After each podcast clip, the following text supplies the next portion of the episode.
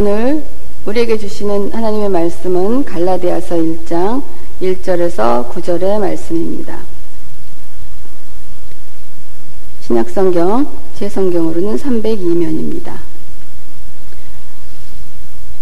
사람들에게서 난 것도 아니요 사람으로 말미암은 것도 아니요 오직 예수 그리스도와 그를 죽은 자 가운데서 살리신 하나님 아버지로 말미암아 사도된 바울은 함께 있는 모든 형제와 더불어 갈라디아 여러 교회들에게 우리 하나님 아버지와 주 예수 그리스도로부터 은혜와 평강이 있기를 원하노라. 그리스도께서 하나님 곧 우리 아버지의 뜻을 따라 이 악한 세대에서 우리를 건지시려고 우리 죄를 대속하기 위하여 자기 몸을 주셨으니 영광이 그에게 세세토록 있을지어다. 아멘. 그리스도의 은혜를 너희로 부르신 이를 이같이 속히 떠나 다른 복음을 따르는 것을 내가 이상하게 여기노라. 다른 복음은 없나니 다만 어떤 사람들이 너희를 교란하여 그리스도의 복음을 변하게 하려 함이라. 그러나 우리나 혹은 하늘로부터 온 천사라도 우리가 너희에게 전한 복음 외에 다른 복음을 전하면 저주를 받을지어다.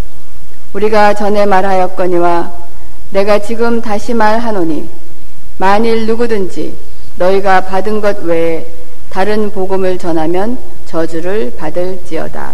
아멘. 기도하겠습니다. 사랑과 은혜가 충만하신 하나님 아버지 감사와 찬송과 영광을 드립니다. 오늘 이 시간 하나님 저희들의 하나님의 앞에 말씀을 받고자 저희들이 모였습니다. 성령께서 말씀을 전하여 주시고 아버지 우리의 심령에 하나님께서 함께 하여 주셔서 그 말씀이 우리 심령에 꽂혀지게 하여 주시옵소서. 말씀을 전하는 자나 듣는 자가 그리스도 안에서 하나가 되게 하시고 성령 안에서 하나가 되어 이 시간 주님의 얼굴을 뵙는 아버지 귀한 시간 될 수 있도록 인도하여 주시옵소서. 아버지 감사를 드리면서 모든 말씀을 예수님의 이름으로 기도합니다. 아멘. 오늘은 갈라디아서 1장 1절에서 9절에 있는 말씀으로 복음과 율법과 유대결에는 제목으로 여러분과 함께 말씀을 나누고자 합니다. 우리가 어, 성경의 말씀을 대할 때 중요한 것 중에 하나가 이 말씀은 지금 우리에게 주시는 살아있는 능력의 말씀이라는 것을 우리가 알아야 되는 것입니다. 이 성경의 말씀이 그냥 아, 오래전에 쓰여진 그때를 상상하면서 아, 옛날 얘기 듣듯이 어, 들으면서 아, 옛날에 아, 그런 일이 있었구나. 아, 참 놀랐구나. 아, 하지만 또 설마 지금 그런 일이 있을까? 꼭 동화와 같은 얘기다. 있을 수 없는 얘기다. 뭐 그런 일이 있었나 보다 하는 그러한 마음으로 혹시 우리가 살아가고 있는 이때 그거는 합당치가 않아 하는 그렇게 생각을 하고 또 있는 사람도 교회 다니는 분들 중에서도 그런 사람들이 많이 있을 것입니다. 그러니까 내가 하나님은 믿지만 성경의 모든 부분이 아, 이런 부분은 그냥 이야기에 불과하면서 믿는다라고 하기보다는 내가 하나님의 말씀을 믿어주는 겁니다. 어느 내가 믿어지는 부분은 그냥 믿어주고 믿어지지 않는 부분은 아 그냥 얘기 중에 하나인가 보다 하고 넘어가는 그러한 부분들이 많이 있다는 것입니다. 근데 우리가 마태복음에 보면 우리가 5장에 너무나 유명한 말씀이 있습니다. 산상수훈인 중에 애통하는 자는 복이 있나니 저희가 위로를 받을 것이요라고 하고 있습니다. 여러분 애통하는 자 우리 그리스도인들에게 주님이 주시는 말씀이에요. 믿지 않는 자들에게 주시는 것이 아니고 우리들에게 애통하는 자는 복이 있으니 저희가 위로를 받을 것이요라고 할 때 우리가 무엇을 애통합니까? 우리의 삶의 고달픔을 애통합니까? 아니면 우리의 부족함을 애통합니까? 참 우리의 삶 속에서 어려운 가운데 있을 때 힘들고 어려울 때내 애통함이 있습니다. 하지만 하나님께서 그러한 애통함을 원하는 것이 아니고 우리가 오늘날 이 시대를 살아가면서 하나님 말씀 앞에 섰을 때 정말 하나님이 주시는 그 말씀을 깨닫지 못하고 정말 하나님이 누구신지를 알지 못하고 정말 예수 그리스도가 누구신지 모르며 하나님이 주시고자 하는 그 말씀을 깨닫지 못하는 내 자신을 바라보면서 여러분 하나님 저는 왜 이렇게 정말 하나님에 대해서 알지 못하고 왜 이렇게밖에 되지 않습니까?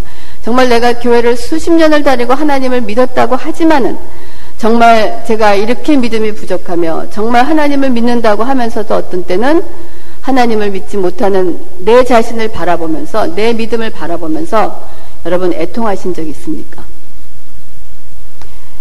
우리가 그리스도인으로서 그러한 애통, 애통함이 없다면 우리가 심각하게 고민해 봐야 될 것이라고 믿습니다.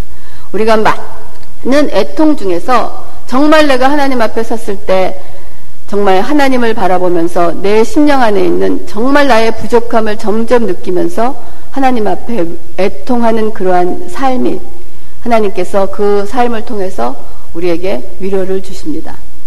저도 요즘 그러한 그 애통함을 조금씩 조금씩 배워가고 있습니다. 점점 시간이 지나가면 어, 아, 내가 좀 이만해도 좀 괜찮은, 괜찮겠지? 하고 이렇게 좀, 이만하면 좀 신앙도 있지 하는 그러한 생각보다는 왜 점점 갈수록 하나님 제가 괜찮은 줄 알았는데 왜 이렇게 보잘 것이 없습니까? 왜 이렇게 연약합니까? 정말 하나님 이것밖에 안 되는군요. 하는 그러한 내 마음에 어떠한 그 애통함이 있습니다. 그 애통함을 통해서 하나님이 아마 우리에게 많은 위로를 주실 줄 믿습니다.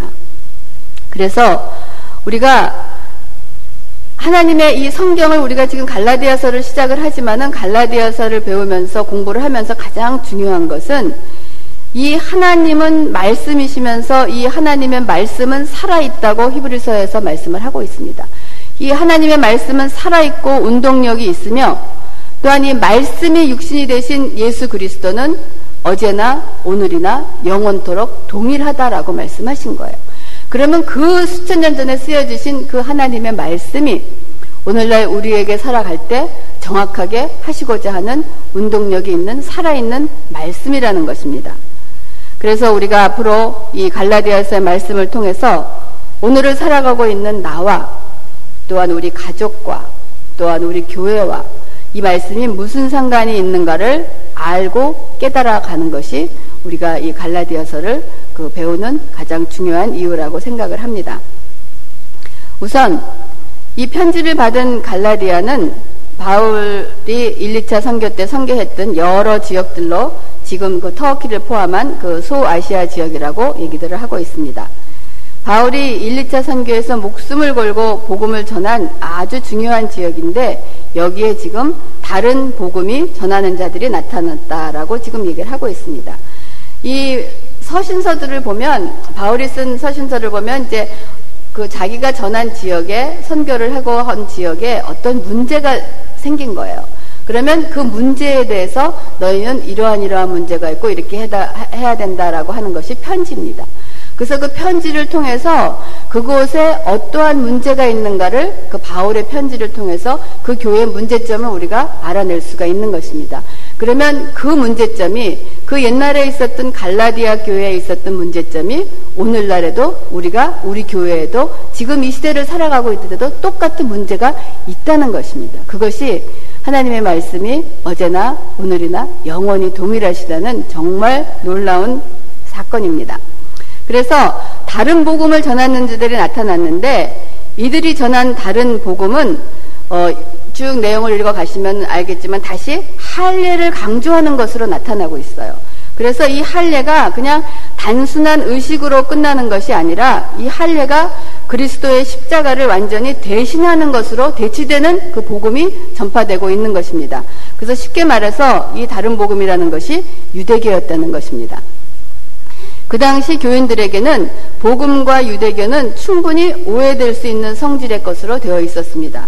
왜냐하면 복음이 구약 성경에서 나왔고 또한 예루살렘 사도들이나 유대 기독교인들은 유대교와 우리가 지금 말하고 있는 기독교 사이에서 어떤 충돌을 느끼지 못했을 것이에요. 그냥 거기에서 이때까지 구약을 통해서 유대인으로 살아왔다 거기서 하나님 말씀 가운데서 그리스도를 만나서 거기서 우리가 말하는 지금 말하는 그 기독교의 그 신앙으로 연결됐기 때문에 유대인들에게는 그것이 큰 충돌이 아니었을 것입니다. 그러나 유대인인 동시에 어, 기독교인으로 존재하는 것이 그들에게는 가능했을지만은 그러나 이방인 개종자들에게는 이것이 완전히 다른 문제가 됐다는 것입니다. 왜냐하면 이들에게 그리스도인이 되는 것은 유대인이 되느냐 아니면 유대인이 아닌 전혀 새로운 그리스도인이 되는 것이냐 하는 문제가 생겼기 때문입니다. 그래서 당시 많은 사람들이 그리스도인이 되는 것을 유대인이 되는 것이라고 생각을 하기도 했던 것입니다. 그러나 사도 바울은 그리스도인이 된다는 것은 유대인이 되는 것이 아니라 전혀 새로운 그리스도인이라는 존재가 되는 것이라고 말하고 있습니다. 그래서 초대교회 당시 스테반 집사의 순교로 인해서 예루살렘에 있는 교회가 큰 박해가 시작이 되면서 사도 외에는 다 유대와 사마리아와 모든 땅으로 흩어지면서 그 흩어진 사람들이 두루 다니며 복음을 전하기 시작을 했습니다. 그래서 사도행전 11장에 가면 바울과 바나바가 안디옥에 머물면서 복음을 전하고 그 제자들이 안디옥에서 비로소 그리스도인이라 하고 일컬음을 받게 되었다라고 기록을 하고 있습니다. 그러면 우선 이 갈라디아서의 바른 이해를 위해서 복음이 무엇이고 율법이 무엇이고 그러면 유대교의 차이가 무엇인가를 이해하는 것이 중요하다라고 생각을 합니다. 여러분 율법과 복음의 관계는 무엇이라고 생각합니까? 율법과 복음의 관계는 떼어낼래야 떼어낼 수 없는 관계입니다. 율법은 구약시대에 하나님께서 이스라엘 백성에게 주신 하나님의 나라의 법입니다. 지금 우리가 김 목사님의 설교를 통해서 계속 출애굽기를 하면서 지금 신해산에서 하나님의 율법을 받으면서 하는 것을 배우고 있습니다. 그래서 율법은 구약 시대에서 하나님께서 이스라엘 백성에 주신 하나님의 나라의 법으로 율법은 근데 복음처럼 진리 곧 예수 그리스도를 이렇게 분명하게 드러내지 않는 것이 특징인 것이에요. 그래서 예를 들면은 어, 이때까지 여러분이 지금 쭉 구약 설교를 들으시면서 있은 것처럼 아브라 예를 들면 아브라함과 이삭의 번제 사건입니다. 그럼 아브라함과 이삭의 번제 사건은 우리가 성경을 보면서 아 아브라함이 하나님이 그 독생자 그 아브라함에게 있었던 아들을 죽이라고 제사를 지내라고 하셨다. 하나님 그럴 수 있는가? 우리에게 그렇게 가장 중요한 것을 바치라고 하시는가? 그러한 사건보다는 그 아브라함과 이삭의 번제 사건에서 우리가 무엇을 보느냐? 예수 그리스도를 찾아내는 것입니다. 구약의 목적은 구약에서 주신 율법의 목적은 정확하게 드러나 있지 않지만은 그 뒤에 숨어 있는 예수 그리스도를 우리에게 찾아내기를 하는 것이 구약입니다. 또한 요셉의 사건을 보면서도 요셉이 동생들에게 팔려가서 그 어려운 가운데 있다가 결국은 애굽의 총리가 돼서 요셉이 출세를 해서 식구들을 불러내서 그들에게 잘 먹고 잘 사는 좋은 자리를 마련하는 것이 요셉의 목적이 아니고 그것이 요셉을 통해서 우리에게 하나님께서 주시는 구원자인 예수 그리스도를 우리에게 발견할 수 있다는 것이 또한 요셉의 요셉을 보면서 우리가 보는 것입니다. 또한 6월절 사건 우리가 홍해를 건너면서 홍, 출애굽을 하기 전에 6월절 사건은 그 6월절 사건을 통하여 어린 양을 잡으면서 그 어린 양을 통해서 우리가 오실 예수 그리스도를 발견하는 것이 바로 율법의 역할이요 하나님의 구약에서 주는 그 특징인 것입니다. 그렇기 때문에 그 구약 율법 안에도 영혼을 살리는 복음이 들어 있습니다. 하지만 그 율법은 그리스도가 오시기 전에는 인간이 스스로 힘으로 율법을 다 행할 수 없기 때문에 하나님께서는 율법을 통하여 인간의 죄를 알게 하시고 인간의 힘으로는 도저히 할 수 없음을 깨닫고 하나님 앞으로 나오게 하시는 것이 하나님이 구약을 통해서 율법을 주신 목적인 것입니다. 그래서 바울은 로마서 3장 20절에도 그러므로 율법의 행위로는 그의 앞에 의롭다 하심을 얻을 육체가 없나니 율법으로는 죄를 깨달음이라라고 얘기를 하시는 거예요. 그리고 갈라디아서 3장 24절에도 이같이 율법이 우리를 그리스도께로 인도하는 초등 교사가 되어 우리로 하여금 믿음으로 말미암아 의롭다 함을 얻게 하려 함이라라고 되어 있습니다. 그래서 복음과 율법은 떼어내야 떼어낼 수 없는 관계지만 이 율법의 목적은 하나님께서 우리에게 주신 목적은 너희의 죄를 깨달으며 너희의 스스로는 어떤 행위를 해서라도 하나님 앞에 의롭다 할 수는 없다라고 하면서 내 자신을 깨닫고 하나님 앞에 무릎을 꿇고 죽을 수밖에 없다는 것을 깨닫게 되면 우리가 필요한 것이 무엇이겠습니까? 생명을 구해야 되는 거잖아요. 그 생명을 구하는 길이 오직 하나님께로만 있다. 그 하나님께로만 있는 것이 너희의 힘이 아닌 하나님의 은혜로 된다는 것을 깨닫게 해주시기 위해서 우리에게 율법을 주신 것입니다. 그래서 그 율법을 주신 것이 그 율법이 복음하고 연결이 되는 거예요. 우리가 율법이 없이는 복음을 만날 수가 없습니다. 우리가 율법이 없이는 우리가 죄인임을 깨닫지 않으면 그 죄인은 살아나기 위해서 생명되는 예수 그리스도 길로 인도할 수가 없는 거예요. 그래서 갈라디아서에서 이 율법은 너희들을 초등학년, 초등학 교사로, 그러니까 몽학 선생이라고 하지 않습니까? 거기 이렇게 옛날 성경에는 그래서 초등 교사가 되어 우리로 하여금 믿음으로 말미암아 의롭다함을 얻게 하려고 인도하는 역할을 하는 것이 율법입니다. 그래서 율법을 통해서 우리가 복음으로 예수 그리스도를 만나게 되는 것입니다. 그래서 우리가 전도를 하다 보면은 우리가 죄인입니다. 그러면은 내가 무슨 죄인입니까? 죄를 깨닫지 못하잖아요. 그 죄를 깨닫지 못하면 예수 그리스도를 필요로 하지 않습니다.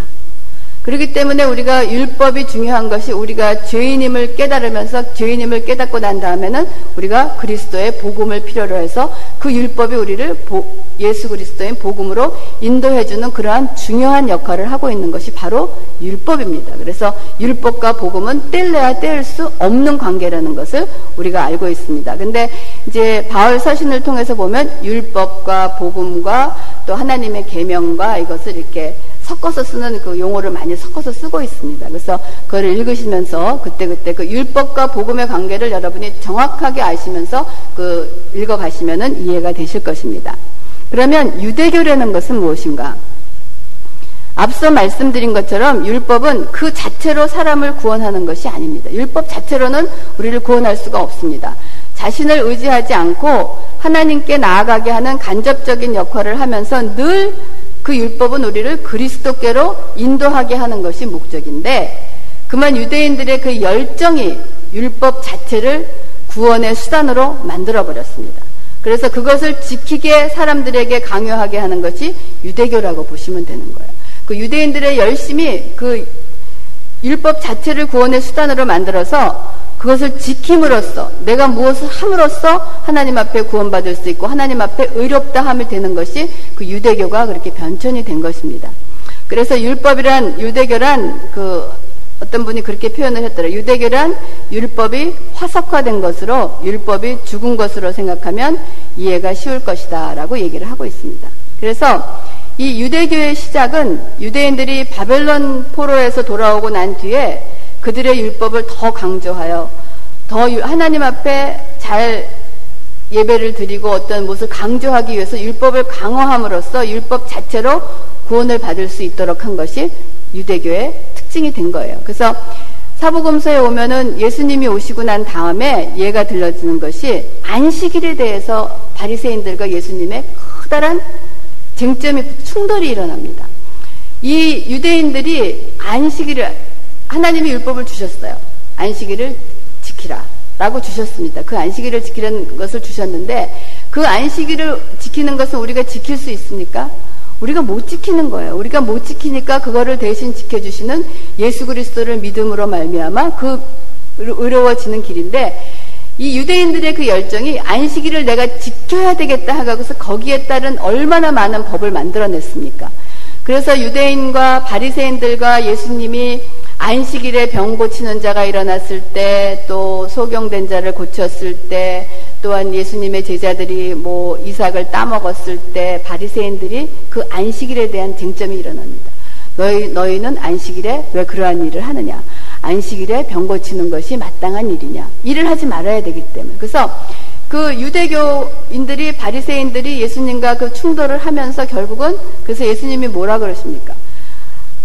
사람이 안식일을 위해서 있는 거지 안식이 사람을 위해서 있는 것이 아니고 안식일의 주인은 바로 나다라고 말씀을 하시는데도 불구하고 깨닫지 못하고 그 결국은 예수님과의 그 충돌에서 결국은 예수님이 십자가에 가시는 길의 원인이 되기도 합니다. 그 율법이 결국은 복음으로 연결되지 못하기 때문에 내가 무엇을 함으로써 지킴으로써 그것을 이겨야 돼, 이길 수 있다라고 생각을 하고 인도된 것이 바로 율법이었던 것입니다.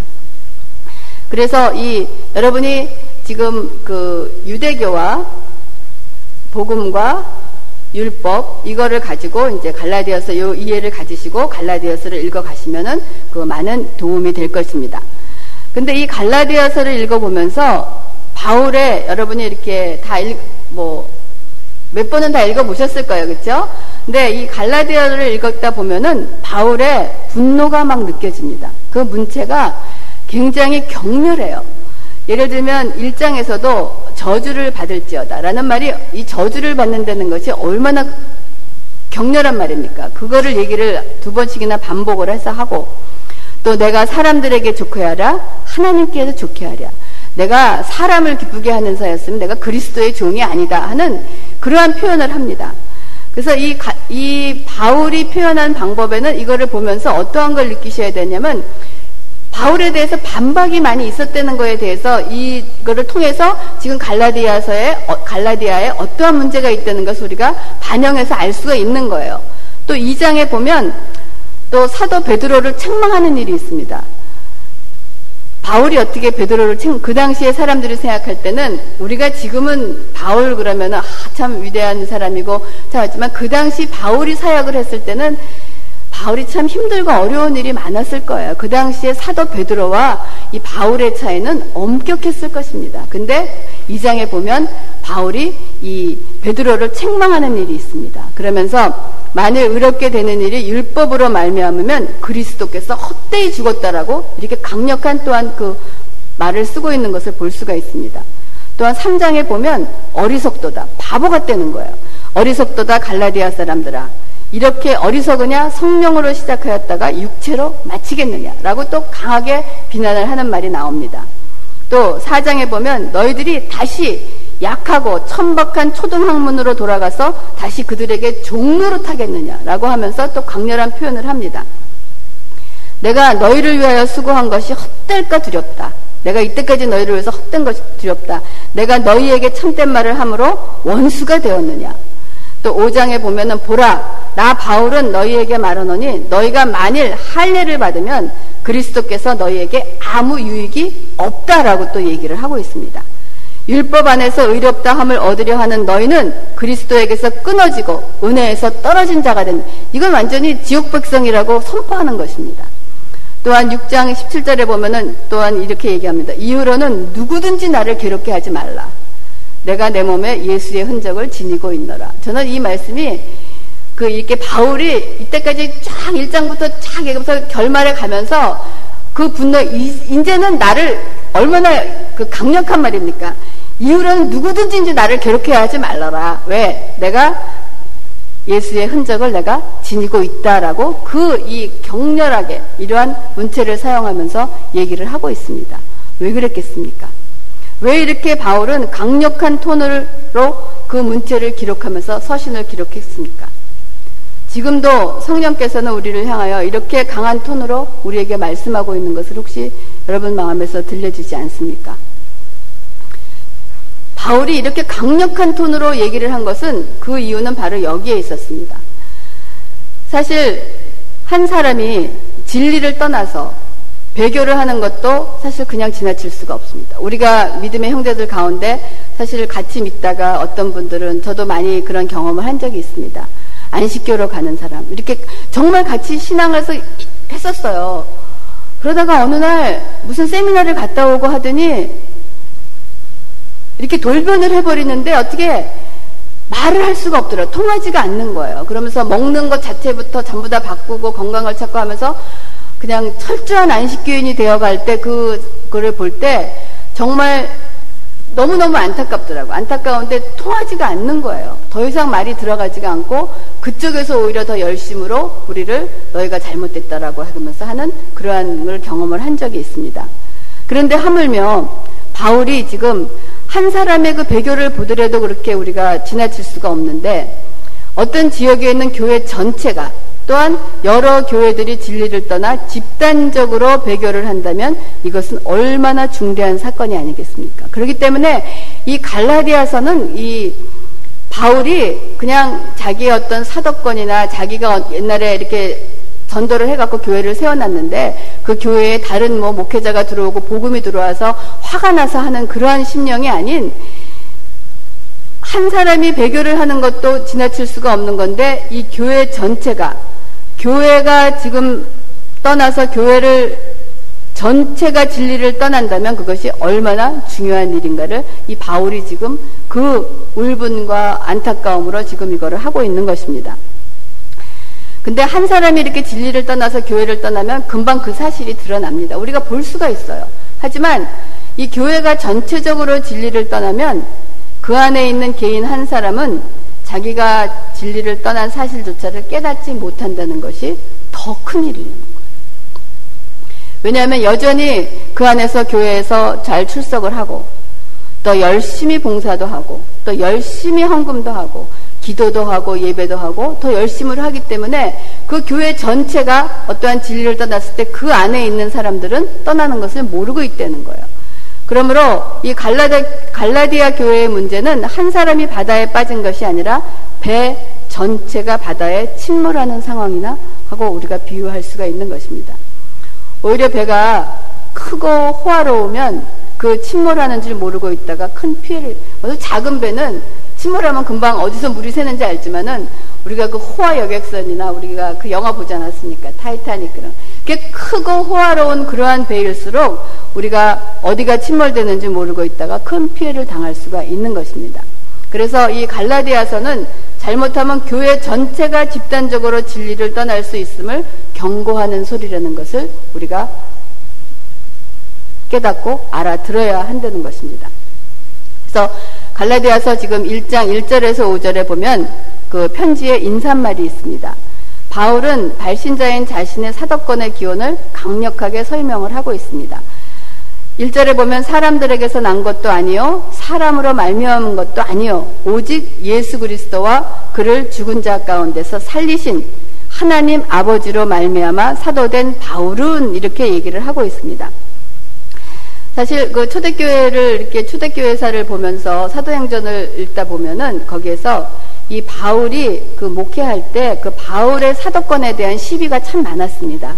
그러니까 아마 그랬던 것 같아요. 바울은 어떤 사람이었습니까? 그러니까 이 당시에 바울이 초대교회를 통해서 복음을 전하고 있을 당시에는 예수님의 열두 제자인 사도들도 있어서 예루살렘에 그들이 거기에 야고보와 또한 베드로와 요한과 이러한 정말 얘기를 말하면 예수님께 직접 사사를 받은 그러한 사도권을 가진 사도가 있었습니다. 예루살렘을 중심으로. 근데 이제 바울은 어떤 사람이었습니까? 그러한 자들을 핍박하던 사람. 그러한 자들을 핍박하던 사람이 예수님을 만나갖고 그리스도 그리되면서 복음을 전하는 자가 돼서 이 사람은 예수님을 살아생전에 본 것이 아니고 부활하신 후에 예수님을 그 다음에 계시로서 만난 그러한 사도권을 받은 거예요. 그러니까 어땠겠습니까? 그러한 그 이 바울이 그 당시에 우리가 그냥 상상해 본다면 바울과 예루살렘에 있었던 그 사도들 간에 같은 그리스도를 믿지만은 눈에 보이지 않는 어떤 그 텐션이 분명히 있었을 것입니다. 그 전했을 때 사람들이 막 이방인, 그러니까 바울은 그 이방인 선교를 하지 않았겠습니까? 그래서 이방인들에게 전했을 때 바울을 잘 알지 못했던 사람도 있었을 거예요. 근데 이제 바울이 하나님의 말씀을 전하고 하나님의 말씀을 듣고 개종을 했던 사람들이 어느 날 예루살렘에서 어떤 사람이 와서 야, 그 사람이 누군지 아냐? 옛날에 예수를 그렇게 핍박하고 스테반도 죽이고 그랬던 것도 그 변했다 그러는데 그 진짜 변한 거야. 뭐 이런 말을 있을 수도 있고 어떠한 그런가 했을 때 이 바울이 그 사람들로부터 받았던 그 정말 하나님께로 받았지만은 그 바울의 그 사도권과 어떠한 그 진정성이 받아들이지 않은 지역이 굉장히 많았을 거예요. 그래서 이 바울 서 신서를 보면 꼭 그 앞에 그리스도의 예수의 부름을 받은 그리스도의 종된 바울은 이렇게 하는 것이 자기 어떤 사도권도 내세우는 것도 있지만은 내가 전하는 말씀이 내가 아닌 하나님의 그 말씀의 권위도 나타내는 어떠한 그러한 그 정확한 그러한 뜻이 있다라고 생각을 하고 있습니다. 그래서 이 바울을 그 목회 당시를 보면 어, 굉장히 힘들고 어려웠고 외로웠을 것이라는 생각이 듭니다. 항상 어떠한 것이 붙이고 다녔냐면 예수를 예수 믿는 자를 핍박하던 자. 또 인물이 잘났지도 않았었나 봐요. 또 인물도 그랬던 자. 또 말도 잘하지 못했나 봐요. 그러니까 말이 어눌하다고 사람들이 또 이 이제 서신서를 보면은 말이 어눌해갖고 그 사람은 말도 잘 못하고 떠듬거리고 뭐 이랬다는 그, 그 사람이 글은 잘 쓰는데 말은 별로야. 이런 것이 있는 거예요. 그러니까 사도행전에 보면 그 바, 울이 말씀을 전할 때 2층에서 떨어져 죽은 청년도 있잖아요. 얼마나 말씀이 그 사람이 피곤해서 떨어졌는지 아니면 바울이 하도 말을 더듬거려서 답답해서 떨어져 죽었는지 모르지만 그러한 어떠한 그 힘들고 어려운 것이 있었어요. 또 바울이 정말 바울의 손수건을 밟아도 낫지만은 바울이 어떤 또 자기한테 어떤 질병이 있지 않았습니까? 그러니까 또 야, 사람들은 또 고치는데 지병 하나도 못 고치고 지주제도 모르고. 그러니까 예수님과 똑같은 예수님이 십자가에 돌아가실 때, 야, 다른 사람 구하지 말고 너나 구해서 거기 내려와라 하는 거나, 바울이 그렇게 많은 일을 했지만은, 야, 어떤 사람이 안 그랬겠습니까? 바울을 지지하는 사람도 있었겠지만, 지병 하나도 못 고치는 주제에 뭐 남을 고친다고 저렇게, 저 이러한 그 바울의 사역이 그렇게 화려하고 우리가 지금 바울 서신을 대하면서 바울에 대한 어떠한 것이 영적으로 높아서 바울 사도 이렇게 하지만은 바울이 그 사역을 했을 당시에는 참으로 힘들고 어렵고 억울하고 외롭고 그러한 삶을 살지 않았을까 하는 것이 바울 서신을 보면서 그 느껴가는 것입니다. 그래서 지금 이 인사말을 통해서 바울이 자신의 사도권도 얘기하지만은 그 사도권이 바울이 전한 복음의 기원과 정당성을 밝히는데도 굉장히 중요한 역할을 하고 있다는 것입니다. 그래서 그가 전한 복음은 하나님의 권위를 지닌 것으로 하늘에서 온 천사라도 그 복음을 바꿀 수가 없다라고 그렇게 강력한 톤으로 얘기를 하고 있습니다. 그러면 바울이 전한 복음의 내용은 무엇인가 하면 예수 그리스도와 그를 죽은 자 가운데 살리신 하나님 아버지, 즉 예수 그리스도의 죽으심뿐 아니라 그의 부활하심도 중요하며 그렇게 부활하게 하신 하나님 아버지의 역할 또한 필수적인 것이라는 것을 그 바울 서신을 통해서 얘기를 하고 있습니다. 그래서 바울은 로마서의 10장 9절에 보면 내가 만일 내 입으로 예수를 주로 시인하며 또 하나님께서 그를 죽은 자 가운데서 살리신 것을 내 마음에 믿으면 구원을 받으리라 하고 있습니다. 이것이 내 입으로 예수를 주로 신하며 예수가 부활한 것을 믿는다는 그것보다는 하나님께서 그를 죽은 자 가운데서 살리신 것은 예수의 부활을 얘기합니다. 그 예수의 부활을 일으키신 것이 하나님이라는 것을 내 마음에 믿으면 구원을 받으리라 라고 말씀을 하고 있는 것입니다. 그래서 여러분의 삶 속에서 우리가 성경과 하나님의 말씀을 대할 때 창세기 1장 1절에 태초에 하나님이 천지를 창조하시느니라 하고 하나님에 대한 믿음이 믿어지지 않는 분들이 지금 계시다면 그 믿음을 가질 수 있도록 고민하시면서 애통하시면서 하나님께 구하셔야 됩니다. 그것이 믿어지지 않으면 성경을 볼 때 어떤 거에 관심을 쓰냐면 하나님이 하신 일이 이게 진짠가 아닌가 이것이 믿어지나 이겁니다. 하나님의 이 성경의 말씀은 하나님이 하신 그 일이 이것이 정말 이루어지느냐 어떻게 이런 일을 할 수가 있느냐 이것이 강력 이것이 중요한 것이 아니고 그 이루신 일에서 주시고자 하는 뜻을 우리가 발견해서 그 뜻대로 사는 것이 우리가 성경을 대하는 하나님을 아는 목적이지 하나님이 이 일을 어떻게 하실 수 있을까 이런 것이 정말 있, 이거를 가지고 논의되는 것이 아니라는 것입니다. 그래서 창세기 1장 1절에 그 말씀이 믿어지지 않으시고 강력하게 믿어지지 않으신 분들이 있으면 그것을 가지고 기도하시면서 하나님을 정말 하나님께서 그를 죽은 자 가운데서 살리신 것을 내 마음에 믿으면 구원을 얻는다는 하나님의 그 능력을 우리가 믿을 수 있는 구원을 구해야 되는 것입니다. 그래서 이러한 하나님 아버지의 역할은 갈라디아서 서신 전체를 통해서 중요하게 제시되고 바울은 우리를 구속하시는 것은 하나님 아버지의 뜻이다. 라고 1장 4절에 말씀을 하며 그리스도께서 하나님 곧 우리 아버지의 뜻을 따라 이 악한 세대에서 우리를 건지시려고 우리 죄를 대속하기 위하여 자기 몸을 주셨으니 라고 말하고 있습니다. 그러면서 계속해서 갈라디아 교인을 부르신 분도 하나님이시요. 1장 6절에 바울을 택하시고 예수 그리스도를 나타내신 분도 하나님이시다라고 1장 15절과 16절에 말씀을 하고 있습니다. 그러면서 1장 3절에 또한 은혜와 평강은 하나님과 예수 그리스도의 구속 사역에 근거한 은혜와 평강이라는 것을 강조하고 있습니다. 그래서 바울은 불과 1절부터 5절에 되는 짧은 다섯 절에 지나지 않지만은 이 편지의 처음을 자신의 사도적 권위뿐 아니라 그러한 사도적 권위로서 전한 복음의 진수를 밝히고 있는 것입니다.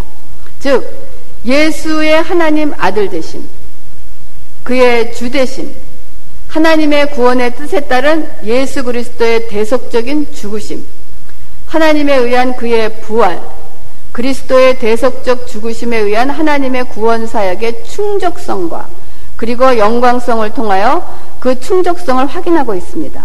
그래서 여기서는 다른 복음이 필요 없으며 구원의 또 다른 추가적인 요소가 필요 없다는 것을 단정적으로 말씀하고 있는 것입니다. 그러면서 갈라디아서 6장과 9절 1장 6절과 9절에 보면 갈라디아의 교회의 문제가 무엇인가를 바울이 얘기를 해주고 있는 것입니다. 1장 6절에 바울은 내가 이상하게 여긴다라고 얘기를 하고 있습니다. 아마 이것은 갈라디아 교인들도 이것을 들으면서 굉장히 충격적이었을 거예요. 왜냐하면 갈라디아 교인들은 그들을 선동한 사람들이 전한 복음을 받아들이기 시작했을지도 모르고 또한 그들은 예수 그리스도의 은혜나 하나님을 떠났다고 생각하지 않았을 것입니다. 이 다른 복음을 듣는 이 복음을 전한 들은 사람들이 물론 갈라디아 교회는 전체가 그 다른 복음을 접하진 않았을 것이라고 봅니다. 어떤 사람은 진짜 하나님의 복음을 그거를 그 다른 복음이라는 것을 깨닫고 떠난 그 분리되어 있는 사람도 있었겠지만은 그곳에 있는 전체의 사람들이 자기네들이 하나님을 떠났다라고 생각을 하지 않았을 것입니다. 근데 바울이 그를 내가 이상히 여기노라라고 얘기를 하고 있습니다. 그러면 이러한 것이 오늘날 우리가 살아가는 이 말씀이 우리의 이성으로나 또한 종교 다원주의와 같은 현대 상황이란 이름으로 이 복음의 준수를 흐리거나 고치려는 현대인들의 의식에 충분히 도전적이며 강력한 경고의 말씀을 제시하고 있는 것입니다. 지금 바울이 얘기하는 다른 복음은 할례를 받는 거에 중요하게 중점을 두고 있습니다. 그러면 사람들이 뭐 오늘날 우리는 할례를 받지 않는데 무슨 다른 복음이냐 그것이 아니고 할례가 할례를 받는 자체가 중요한 것이 아니고 그 할례라는 의식 자체가 무엇으로 변했느냐 예수 그리스도의 십자가를 대치해 버리는 것으로 바뀌어 버린 것입니다. 그러면 오늘날의 할례를 중요시하는 우리의 신앙생활에서 예수 그리스도가 대치된 우리가 하나님을 믿고 있지만은 예수 그리스도가 대치된 예수 그리스도가 없어진 예수 그리스도를 대신하는 무엇인가가 우리 교회에 들어와서 우리의 교회를 이끌어 가고 있는 것이 바로 다른 복음인 것입니다. 이거는 세상 사람을 향해서 주는 말이 아니고 오늘 우리가 교회를 믿고 하나님을 믿어가는 사람들에게 주는 갈라디아서의 메시지인 것입니다. 오늘날 우리 교회 안에 있는 다른 복음이 무엇인가 하는 것을 우리가 찾아내서 정말 예수 그리스도로 다시 한번 우리가 재무장하며 우리가 예수 그리스도 안에서 복음을 이루면 구원을 이루는 것에는 예수 그리스도의 십자가 외에는 더해질 것이 없다는 것을 다시 한번 확인하면서 우리가 갈라디아서를 계속 묵상하며 함께 여러분과 말씀을 나누겠습니다. 기도하겠습니다.